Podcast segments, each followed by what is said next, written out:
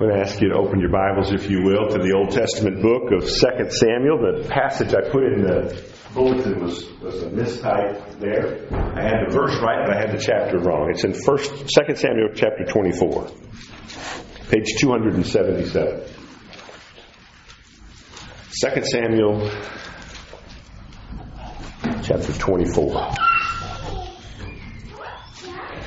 Before we get into the text, let's let's get on board with where we are. We're not going to read the whole story this morning, but before we do that, let me remind you where we are today. Today is the first Sunday of November, and I always preach on money the first Sunday of November. That's the only time in the year. I'll talk about money various times in a sermon, but when there's only one time a year that we do a major focus on giving to God. And we do that for one simple reason. Not because we're embarrassed to preach about money, but when you go out and you invite people to church, one of the first things that you will hear people say is all they want at church is your money. That's all they care about is money. And people will use that as an excuse not to come to church. And we want to give you a response to that. And you can look at them and say, that may be true in some churches, but in our church, we only preach on money once a year, and it's always the first Sunday in November. And so if you don't want to hear a sermon on money, don't come that Sunday. But that still leaves 51 Sundays out of the year that you can come and not hear about money. And so use that when you invite people to church because invariably you will hear that. And so that's where we are today. The topic of the sermon is our giving, our stewardship, our faithfulness to God. We're going to learn about this this morning from the life of David. We're going to fast forward through his, his kingship, actually, this is the, one of the last stories that we hear about him in his life. He's been king for a long time now. And what happens is he sins. Now, we usually think of David's sin, the sin of his adultery with Bathsheba, and we're going to look at that story next week. But as we saw last week, David's not perfect. He is a great king. He is a model for us in many ways, but he is not perfect. Last week in the story, he got upset with the way that Nabal treated him. Nabal insulted him, insulted him, and he said, "You know what? I'm going to kill them all. I'm going to kill him. I'm going to kill everybody in his family, everybody in his household." And, and Nabal's wife, Abigail, comes and she talks David down. She says, "You know, David, you shouldn't do that. That's that's not right. Don't do that." And he listens to her, and he doesn't go and kill all those people. In today's story, David also has somebody come to him and say, You know what, what you're thinking about doing, you shouldn't do that. And he ignores the godly advice that he receives, and he does it anyway. Well, what is it in this story that he does? What we're told is, is that he gets this idea that he wants to do a census. He wants to count all the people that live in his kingdom. Our first thought is, so? In America, we do a census every 10 years, so he wanted to do a census. What's the big deal? But God was displeased with him because he was doing this census, and it's probably because his heart was not in the right place. He wanted to do this census probably because he wanted to stroke his own ego and know how big his kingdom was. The number that comes back later in the text that we hear is the number of fighting men. Those who are able to, to, carry the sword. And so it's probably even more than that. He didn't want to just know how big his kingdom was, he wanted to know how powerful his kingdom was. And it was an ego thing. Because you know what happens, guys, when we start comparing salaries, when we start comparing cars, it's always about whose car's bigger, who makes more money. He didn't just want to know because he wanted to know. He wanted to be able to look around and see all the other kingdoms around him. Oh, I'm bigger than you. I'm bigger than you. I'm more powerful than you. It was an ego thing. And what we see in the story is how far David has fallen from where he began. Because he began as an individual shepherd who went up against Goliath. And you know what he said? I can kill you all by myself with God's help. Remember? I don't need an army. Me plus God is big enough to kill you. Now, 40 years, some years later, 50 years later, what's he doing? He's focusing on how big his army is. His focus is not on God. People, how many times do we see that in our lives? When we got nothing, we focus on us plus God, but then when we start progressing, when we start doing better, we forget about God and we start focusing on how big and how powerful we are. David then is judged by God because of the sin. It's interesting in the story as you read through it. After the word comes back, his general tells him, okay, this is how big the kingdom is. It says that his heart was convicted at that point. I shouldn't have done that. Even before the prophet of God comes in and says, You shouldn't have done that, he was convicted in his own heart. The only problem was, he'd already done it. How many of us is that like us, right? We do the sin, and it's not until after we do the sin that we go, oh man, I should have done that. And so he has the conviction. He's, he, he knows in his heart that what he did was wrong. The prophet comes in, and David's like, man, I've sinned greatly. Boy, if we only had the foresight before we sin to see our sin for what it is before we do it rather than after we do it. So the prophet of God, Gad, comes in and he said, Okay, you've sinned. God is going to give you a choice. Pick one of three punishments. I think this is the only time we see this in all of Scripture where God says, You choose. You choose what's going to happen because of what you've done. Option number one is the land, your kingdom, this great powerful kingdom that you're so proud of. He said it can have three years of famine. Well, what's going to happen to this great big kingdom when they have three years of famine? It's going to downsize. It's going to shrink. You're not going to focus on me, God says. I'll give you three years of famine, which will get your mind back on me. Option number one, three years of famine. Option number two was David could receive judgment by being pursued by his enemies for three months. Oh, you think your army's so strong? God says, I'll send people to chase you for three months and you're going to be on the run. That's the second option. Third option is you can have three days of pestilence in the land. God would send judgment with some sort of pestilence that would kill people. And God said, that's option number three. What do you want? Well, before we even look at what David chose, those are some serious consequences, aren't they? David has sinned, and when he said he sinned greatly, God says, You better believe you did. And he gives him three options. None of them, I'd be like, is there an option four? Can you send me to my room for a couple of months? Right? Send me to, to, to bed with no dinner, maybe. Right? God would not give him any easy options here. And David says, Man, I'm in great distress. I don't know what to choose. And he finally he looks at all three of them and he says, You know what? Of those three, the third one is the best option. Because he said, I don't want to fall into the hands of men. He said, I want to fall into the hands of God. Because God is merciful. And God knew if he had to trust the character of men versus the character of God, he said, I'd rather trust the character of God. Amen. He said, he said, I know you're a forgiving God. Because this is after, remember, his sin with Bathsheba? This is decades later. I know I've done wrong, but I'd rather have God get after me than people. I don't know if you've ever had people chasing you, but you know what I'm talking about. At least God will let up. People that hate you, they man, they just keep going, don't they? There is no end. David said, I don't want that. And so he chose the option of falling into the hands of a merciful God. So God sent a pestilence in the land, and 70,000 people were killed. Wow. 70,000 people died because of David's sin. As the, as the judge, judging angel was standing with his sword drawn over the city of Jerusalem and was ready to strike the capital city, God said, That's enough. Put your sword away. There's enough judgment here. God stopped it.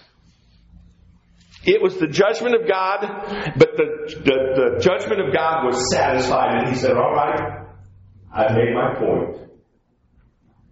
The seriousness of this, this sin has been judged. Today we're not going to look at the specifics of the story that I just told you. That's just the backdrop. That's just the backdrop of the text we're going to read now from 2 Samuel chapter 24. Page 277 in the, in the Blue Bible. Beginning in verse 18, this is where we pick the story up after the angel has stopped the judgment of God. Verse 18 Gad came to that day to David and said to him, Go up, raise an altar to the Lord on the threshing floor of Araunah the Jebusite. So David went up at Gad's word at the Lord's command. And when Araunah looked up, he saw the king and his servants coming toward him. And Araunah went up and paid homage to the king with his face to the ground. And Araunah said, Why has my lord the king come to his servant? And David said, to, to buy the threshing floor from you in order to build an altar to the Lord that the plague may be averted from the people. Then Araunah said to, the, to David, Let my lord the king take and offer up whatever seems good to him. Here are the oxen for the burnt offering, and the threshing sledges, and the yoke of the oxen for the wood. All this, O king, Araunah gives to you. And Araunah said to the king, May the Lord your God accept you. But David said to Araunah, No, but I will buy all this from you for a price I will not offer burnt offerings to my Lord my God that cost me nothing. So David bought the threshing floor and the oxen for fifty shekels of silver. And David built there an altar to the Lord and offered burnt offerings and peace offerings. So the Lord responded to the plea of the land, and the plague was averted from Israel. This is the word of the Lord for us today. Blessed are those who hear it and obey it. In this story, that exact spot, the property that, that David bought from Araunah, was where the angel stood over Jerusalem to strike the city. And that becomes a holy place. And later on in a few weeks, we're going to look how that's exactly the spot where David has the temple built. This sacred ground where the judging angel of God was stopped by God. The prophet of God said, Go and make a sacrifice. Go and offer a sacrifice at that spot.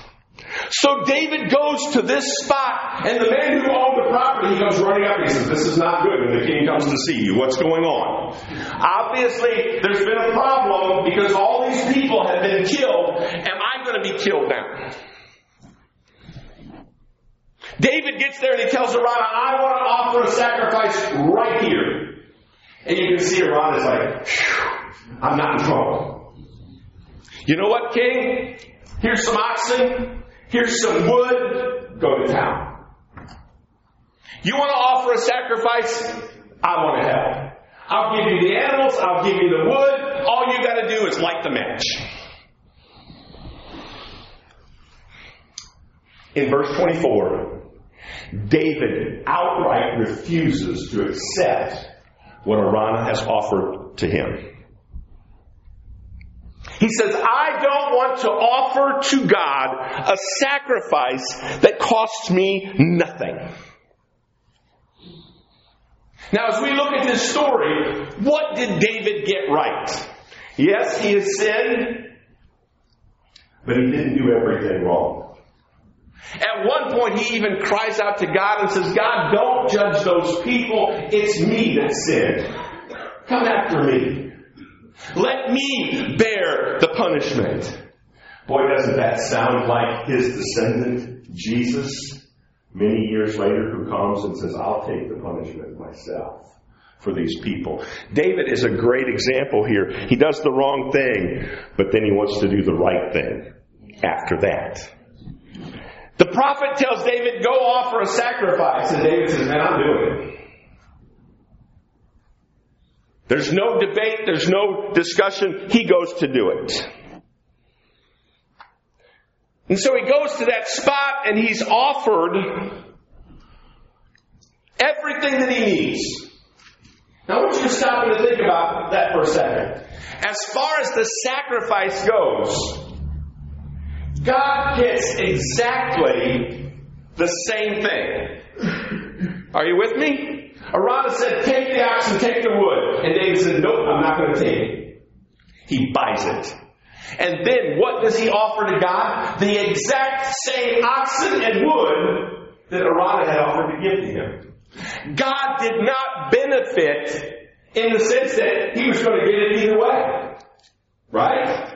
He was either going to get the oxen and Araunah was going to have paid the price, or he was going to get the oxen as a sacrifice and David was going to have paid the price. It didn't affect God at all. But there was something in David that said, I want to give something to God that didn't cost me anything.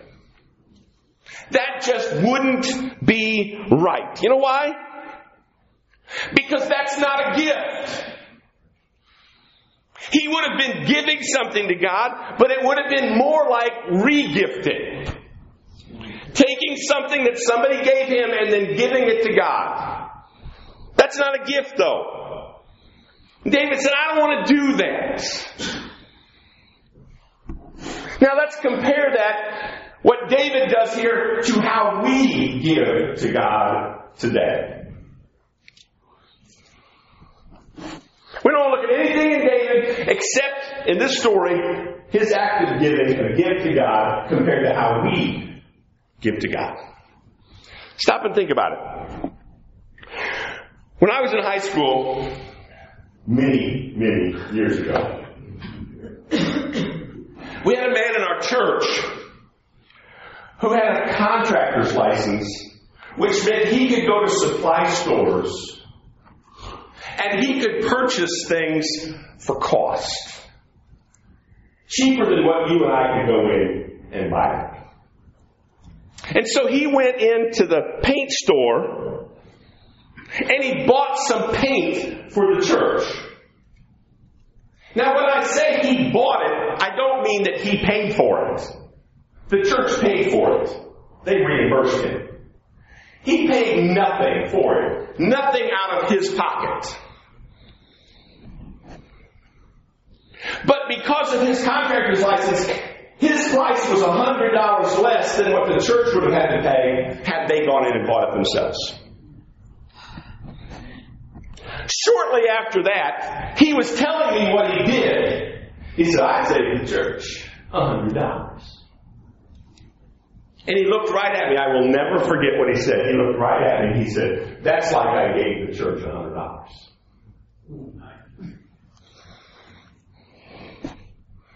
Recently, I heard a story of a woman who was going to go on a mission trip to Africa. And she heard that the missionary on the field did not have a cell phone and needed one. And the church says, We got you covered. We will give a cell phone for that missionary in Africa. That's a wonderful thing to do, isn't it? The woman gets to Africa and she fires up the cell phone. It was a used iPhone. And it wouldn't hold the charge. It didn't work. But they had given that to the missionary. And had they said it this way, we gave an iPhone to a missionary in Africa. Sounds pretty good, doesn't it? Versus what they should have said, which was, we gave a used iPhone that didn't work to a missionary in Africa. That doesn't sound nearly as good, does it? Because when you talk about a smartphone, that's like $500 to buy a new smartphone. But it wasn't new. So instead of saying, we gave an iPhone to a missionary, what they should have said is, we gave a piece of crap to a missionary that we didn't want anymore. that we weren't even using.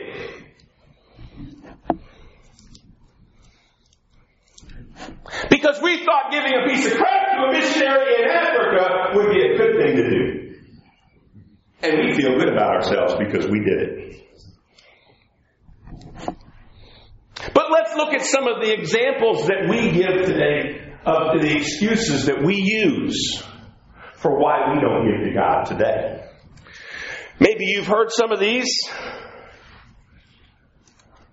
Maybe you give some of these excuses. Oftentimes we'll hear people who don't contribute financially to the church, they'll say, but I give in other ways. You ever heard that one?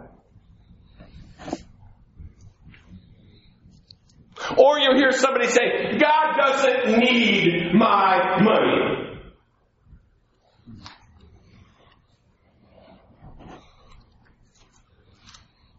Or some people will say, I don't give any money to the church because I don't have any money, but God understands.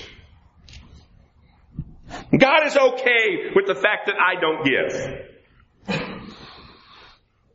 Well, let's look at those excuses. Let's just look at some of these examples and what they say about us. Number one, the man who looked at me and said, Well, that's like I gave the church a $100.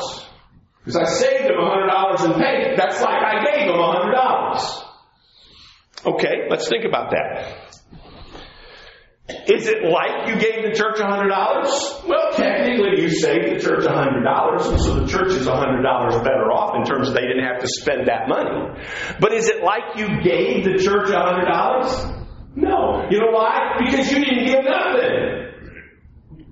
Did you save the church some money? Yes, and you should be glad to do that. But how much did it cost you? Nothing. You used your ability to get a sale price, and then you want to say, hey, I'm going to ride that one. It's like I gave it. It's the same thing. If you want to see what's wrong with that, let's take it out of the realm of God and put it into the realm of human relationships, shall we? You know what that's like? That's like getting your oil changed. And as you're leaving, they say, oh, by the way, here's a $25 coupon for your next oil change. And you go home and you give it to your wife and you say, hey, the next time you need your oil changed, $25 off. She's going to say, hey, that's great. That saves us $25. And you look at her and say, oh, that's not just about saving you $25, honey. That's like I gave you $25. and she's going to look at you and say, no, no, no. If you want to give me $25, you give me $25 and I'll go buy some shoes. oh, no, no, no. No, you don't understand. I gave you something that was just as good as $25. You can't have those shoes because I've already given you $25. What do you think she'd do at that point?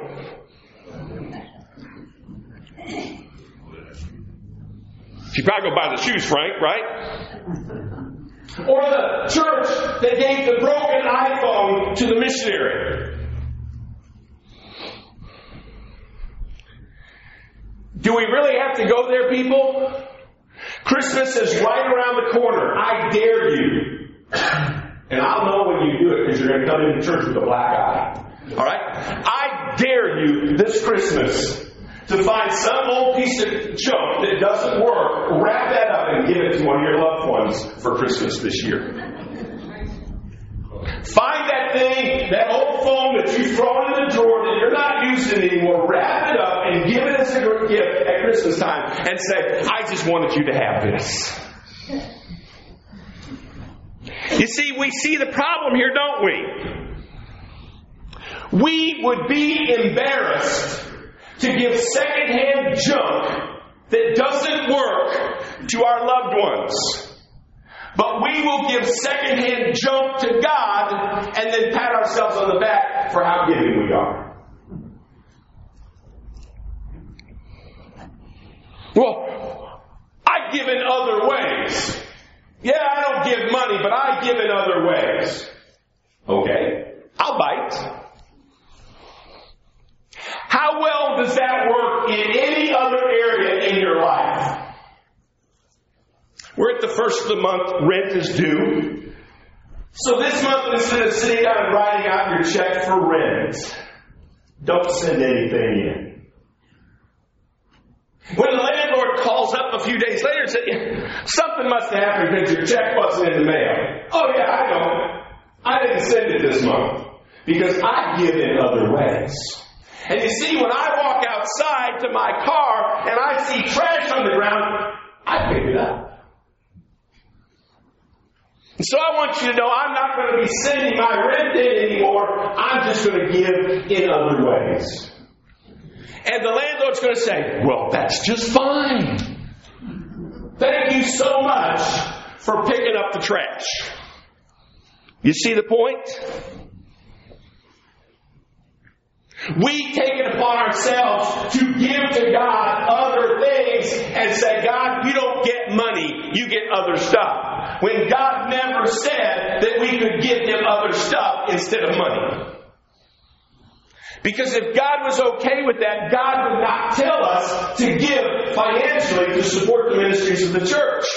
God would say, you know what, some of you can give financially, others can do it another way. It doesn't matter. Just whatever you want is fine.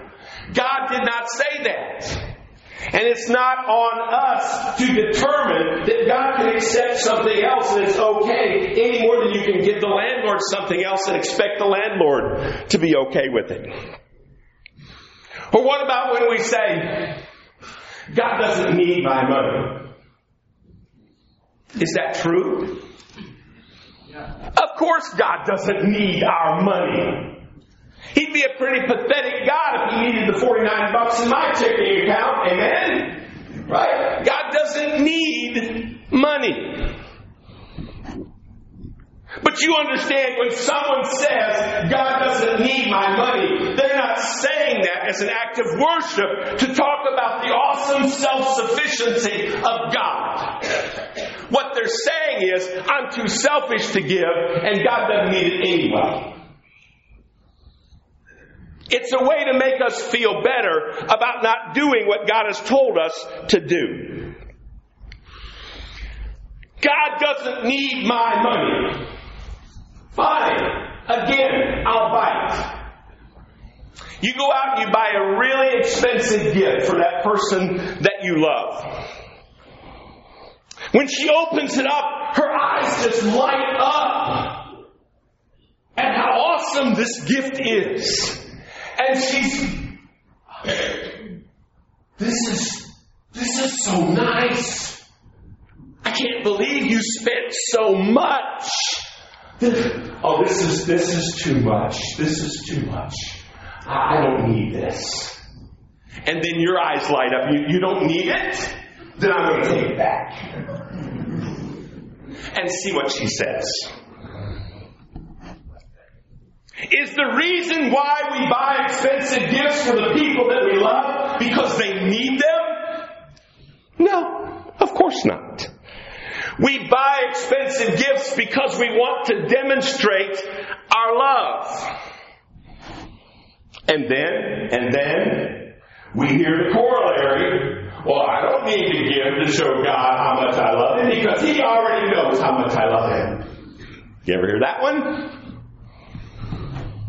Oh, doesn't that sound so pious? I know that God knows everything and God knows my heart and He knows how much I love Him. So I'm not going to spoil this by trying to show Him. I'm just going to trust that He knows. Sounds so pious until you spend about three seconds actually thinking about it. Of course, God knows how much we love Him. It's not like we give a, a great gift to God and God looks down and says, Wow, I had no idea how much you thought of me. We don't give to God to show God something that He doesn't already know. We give to God because we love. And love is its own motivation. It has its own reason for doing what it does. But then, that biggie, the one excuse that we so often hide behind. I don't have it to give. And God understands that I don't have it to give. Do you remember the story in the Gospels where Jesus is watching the collection one day and a widow comes in and she puts in two copper coins, the smallest unit of money that they had? Two. It would have been worth pennies. And Jesus then saw the rich people coming in and putting in big bags of money. And Jesus said, You know what? She put in more than they did. And the disciples were probably looking at Jesus and Jesus, you don't do very good at math, do you? They put in, you know, hundreds of times as much as she did. And Jesus said, No, you don't understand. She gave everything she had. They simply gave out of their abundance and they never missed it.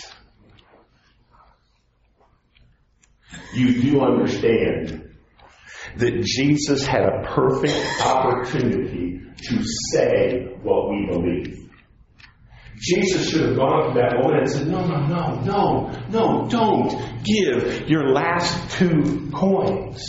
God understands that that's all you've got. Jesus had a perfect opportunity to teach the very thing that we say, which is God understands that when you don't have it, you don't have to give it.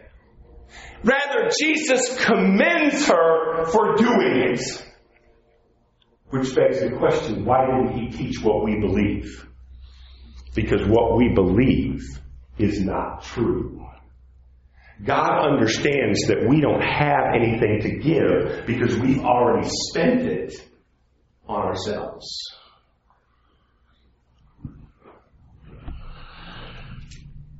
We would never try to do this. Use these silly excuses with people that we love. Give somebody a piece of crap used item for Christmas. Well, you know I don't have much money. Yeah, I know you don't have much money, but don't give me your crap. Okay? I don't want it. It didn't work for you and it won't work for me. You took it out of the drawer because it didn't work. What do you think I'm going to do? Use it? It doesn't work. I'm going to throw it in the same drawer. Right? We get, come up with all these silly reasons for not giving, and we hide behind silly excuses when there is no way in the world that we would use those excuses in our human relationships. We just wouldn't. Which begs the question today why are we trying to love God on the cheap? There's a joy that comes from giving an extravagant gift to someone that we love. Why don't we want that joy of giving to God something that we know He doesn't need, but something that we want to show our love anyway? Why don't we want to do that? It's amazing that no other area in life do we think like we do in the church. Go to the movie theater this afternoon. I dare you. Go to the movie theater and walk in and say, listen, I don't have any money. Give me a ticket anyway. Okay, okay, I know the ticket's 10 bucks. I got a buck here. Give me a ticket. You got to understand, I don't have it. If I had it, I would pay it. And they would say, what? When you have it, come back and see us. Right? Go out to eat. Order a nice meal. When the bill comes, look at it and say, I don't have it. I do have a used iPhone that I'm not using. You want it? Why is it in no other area of life do we have this idea that we ought to be able to skate through with nothing and receive everything the church has to offer? It's amazing the number of people who come into the church and they expect the church to provide the services of the church, and yet they give nothing to support the ministries of the church. How is that supposed to work in your mind? How do you think that's supposed to happen? People coming but not giving. How is that going to work? Why don't we want to give more to God?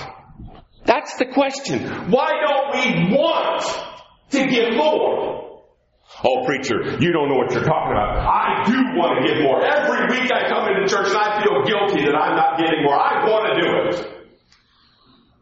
Right? Sure you do. Sure you do. Let me give you an example. Those of you who are sitting here today who did not give a gift that was sacrificial, you did not give a gift that caused you to think, this is important to me. This is important to me too, because I'm gonna stand up. Hold on, I'm not finished. in front of You, this Christian church right here. Okay. And I'm gonna say that I didn't have money today. I didn't have money. why don't you sit down? Why don't you sit down and listen? And then at the end of the service, then you can talk. Okay? Sit down and hear the end of the service. Yeah. Okay? I haven't finished. Brother? Okay? Okay, brother. Thank you. I didn't have no money today. To those who say it's okay for me to give nothing because I don't have it. Okay? Let me ask you this question. Think of the most important person in your life. Be it yourself, be it your kids, be it your grandkids.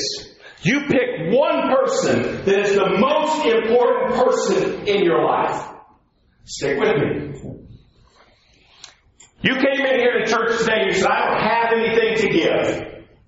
Okay, that's your excuse. Tomorrow you get a phone call from the doctor, and the doctor says that that person that you love more than anybody else on the planet is sick. The good news is there's a cure. It's not really a cure, it's a maintenance drug. For only $25 a week, you can buy this medicine that will keep your loved one alive. But without it, they will die. You're going to call up your loved one and you say, Oh, for only $25 a week, I could keep you alive. But sorry, I don't have it. You're going to die. The absurdity of that comes to the surface, doesn't it? There is no way on God's green earth that you're going to let your loved one die because you didn't want to come up with $25 a week. You would do it. You'd come hook or crook, one way or another, you would come up with $25. I would bet that you'd come up with significantly more than that, wouldn't you? Well, you know what? I'm going to let you die. I, I don't have it. You, you just got to understand. I don't got it. That's ridiculous. We would be picking up pop bottles beside the road. We'd be taking side jobs. We'd be doing everything we could to keep our loved one alive for $25 a week. But we come into church where, you know, it's not anybody keeping them alive. It's just offering them eternal salvation for, you know what, forever and ever. They are spiritually sick. They are going to die. They are going to go to hell. And what's our attitude? Yeah, I don't have it. Let them die. What is wrong with us? What is wrong with us? That we will find money for that which is important to us. The average person pays more for their cell phone, they pay more for their cable television than they pay to support the ministries of the church. That's just a cold hard fact, people. We'll come in and we'll throw a dollar in the plate after we hundred dollars a month for cable television, and then we say, I don't have it. What we see are people in the church who would say, Oh, I would never offer God a sacrifice that cost me nothing. That's what David said he refused to do. He said, I will not offer to God something that cost me nothing. But they will come into church week after week and give to God nothing. You didn't have a nickel. You didn't have a dime. Do not come into the presence of God and say, I didn't have anything to give. That's a flat lie. You may not have it, but you don't have it because you chose to spend it elsewhere already. And that woman who had two copper coins, she gave everything she had. And she was commended. We come in and we give nothing except excuses about how we can't even give two copper coins. Please, most of you have change dishes at home that will have more money than you throw in the offering plate. But then you tell yourself, but I, I don't have it. Most of you will have pop bottles at your house that you haven't returned yet that's more money than you gave this morning. Do not say that you don't have it. You have it and you choose not to give it. And the question is, why? Why are we not motivated to give to support the ministries of the church? Why are we not motivated to give God an offering like David wanted to? Araunah comes up and says, King, you can have it. Take it. David could have said, Cool, let's do it. And we would have walked away and said, What's the problem? God got a sacrifice. And that David said, It's not that God wouldn't be okay with it. He would say, I'm not okay with it. I'm not okay with not loving God financially. Now I'm going to do something that I rarely do. I'm going to get off text. Open your Bibles to Proverbs chapter 3. I rarely get off the script, but this morning I got up and I said, I just, I gotta change the sermon. I just don't like it the way it is. In Proverbs chapter 3, on page 528,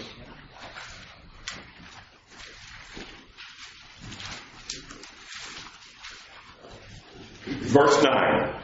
Proverbs 3 is that famous passage that many of us know in verse uh, 5 Trust in the Lord with all your heart. We'll drop down to verse 9, and the proverb says, Honor the Lord with your wealth. Honor the Lord with your wealth. Second line, with the first fruits of all your produce. How many of us come into the presence of God with nothing to give because we've spent it on everything else?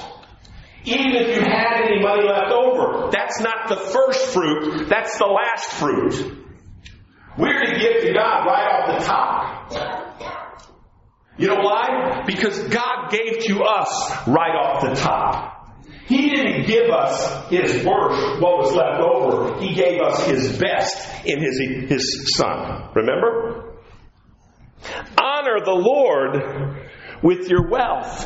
What we learn from David is, is that's where his heart was. His heart was he wanted to give to God. And because of that, he found a way to give to God. He said, I am not re-gifting to God. At this point, he would have been very, very wealthy. And the, the man was trying to honor the king and said, Here, you take it. And he said, No, I'm not going to insult God. I'm going to honor God with my sacrifice. The question to today is where's your heart? Where's your heart? This study of the life of David has been on a man who is after, who has a heart after God's heart. Why is our heart so far away from God that we can't even dig down and find five bucks to give to God? I shared this in the Bible study a while ago, and somebody looked at me and she said, Does the church know this? She said, Why are you sharing this with the church? At a Bible study, but not the full church on a Sunday morning. Did you know that at New Life, the average person gives $10 or less? That's the average.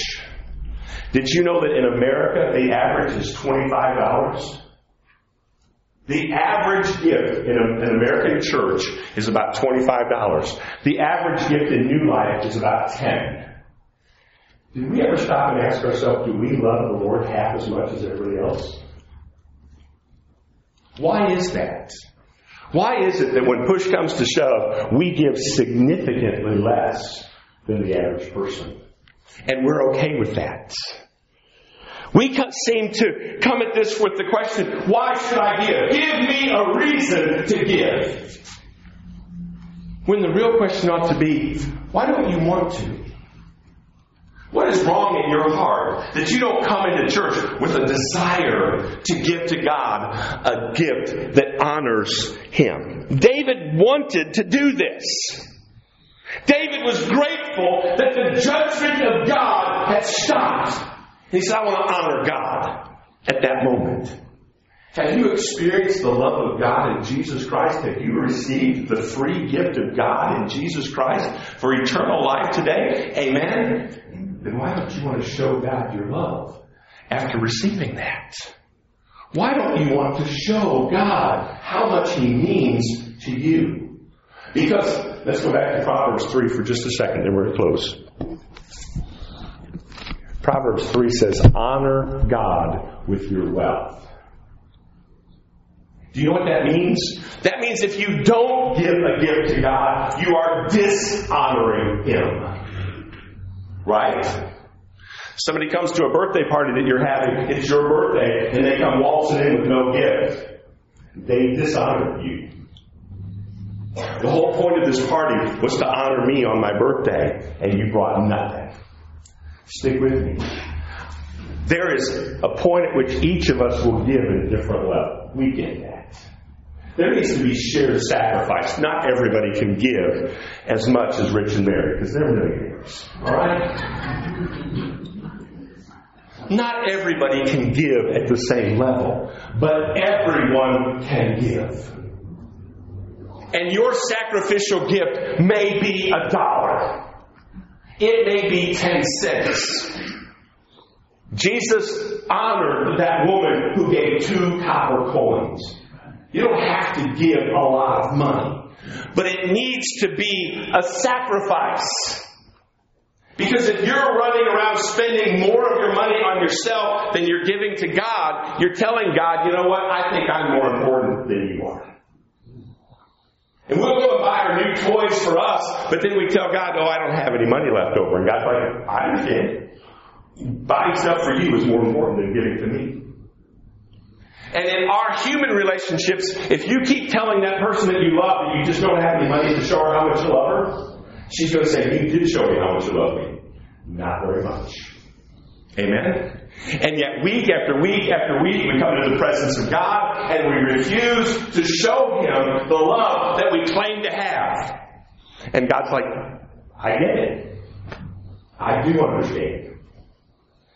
Well, if I had it, I would give it. If I had it, I would give it.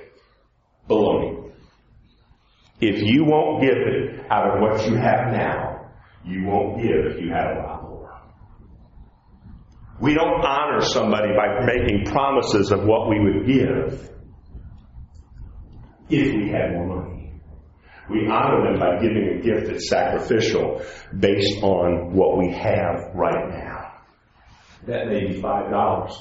That may be fifty dollars.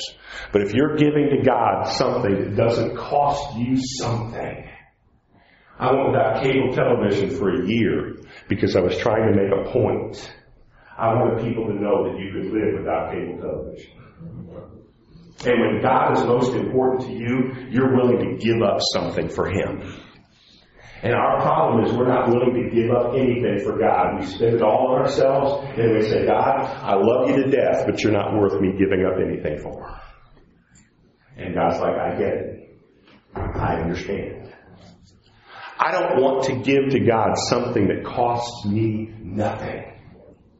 Now stop and look at the offering that you gave today. Bottom line, folks, stop and look at the offering that you gave today.